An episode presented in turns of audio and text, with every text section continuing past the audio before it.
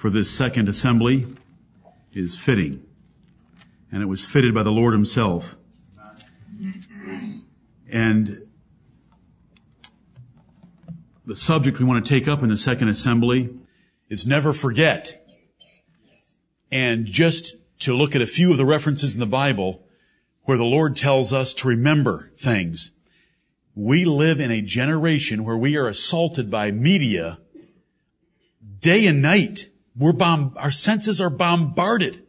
And it is so easy to get our minds cluttered and full of the things of this life and forget Him, forget His ways, forget His works, forget His words, forget His martyrs.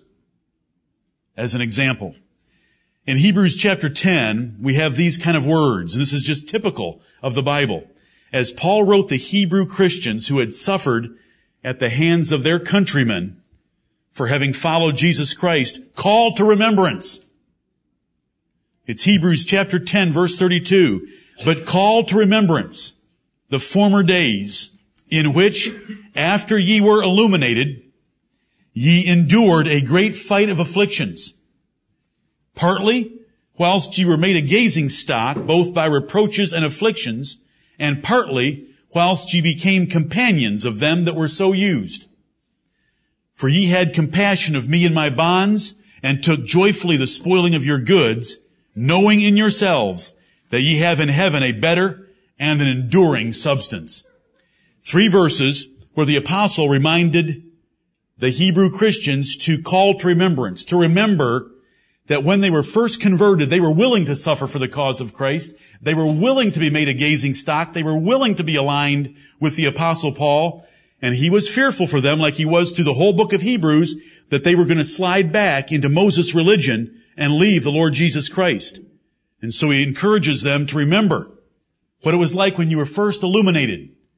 When we're first illuminated is when the gospel light shines in our heart and mind for the first time. And they were willing to suffer then countless ways in which the Bible tells us to remember. And since we've spoke about martyrs in the first assembly, I use Hebrews 10 to remind you. Let us pray. Father in heaven, for this second assembly, for the honor of thy son Jesus Christ according to the wholesome doctrine of the New Testament scriptures, we ask you to bless us in this hour. Give us thy Holy Spirit and stir our hearts further and let us never forget the many things we ought to remember that we might please thee more perfectly. Help us, O Lord, that every day when our flesh is so weak and our minds are so cluttered, that the Holy Spirit of God or your holy angels will provoke our minds to call to remembrance the things that we should.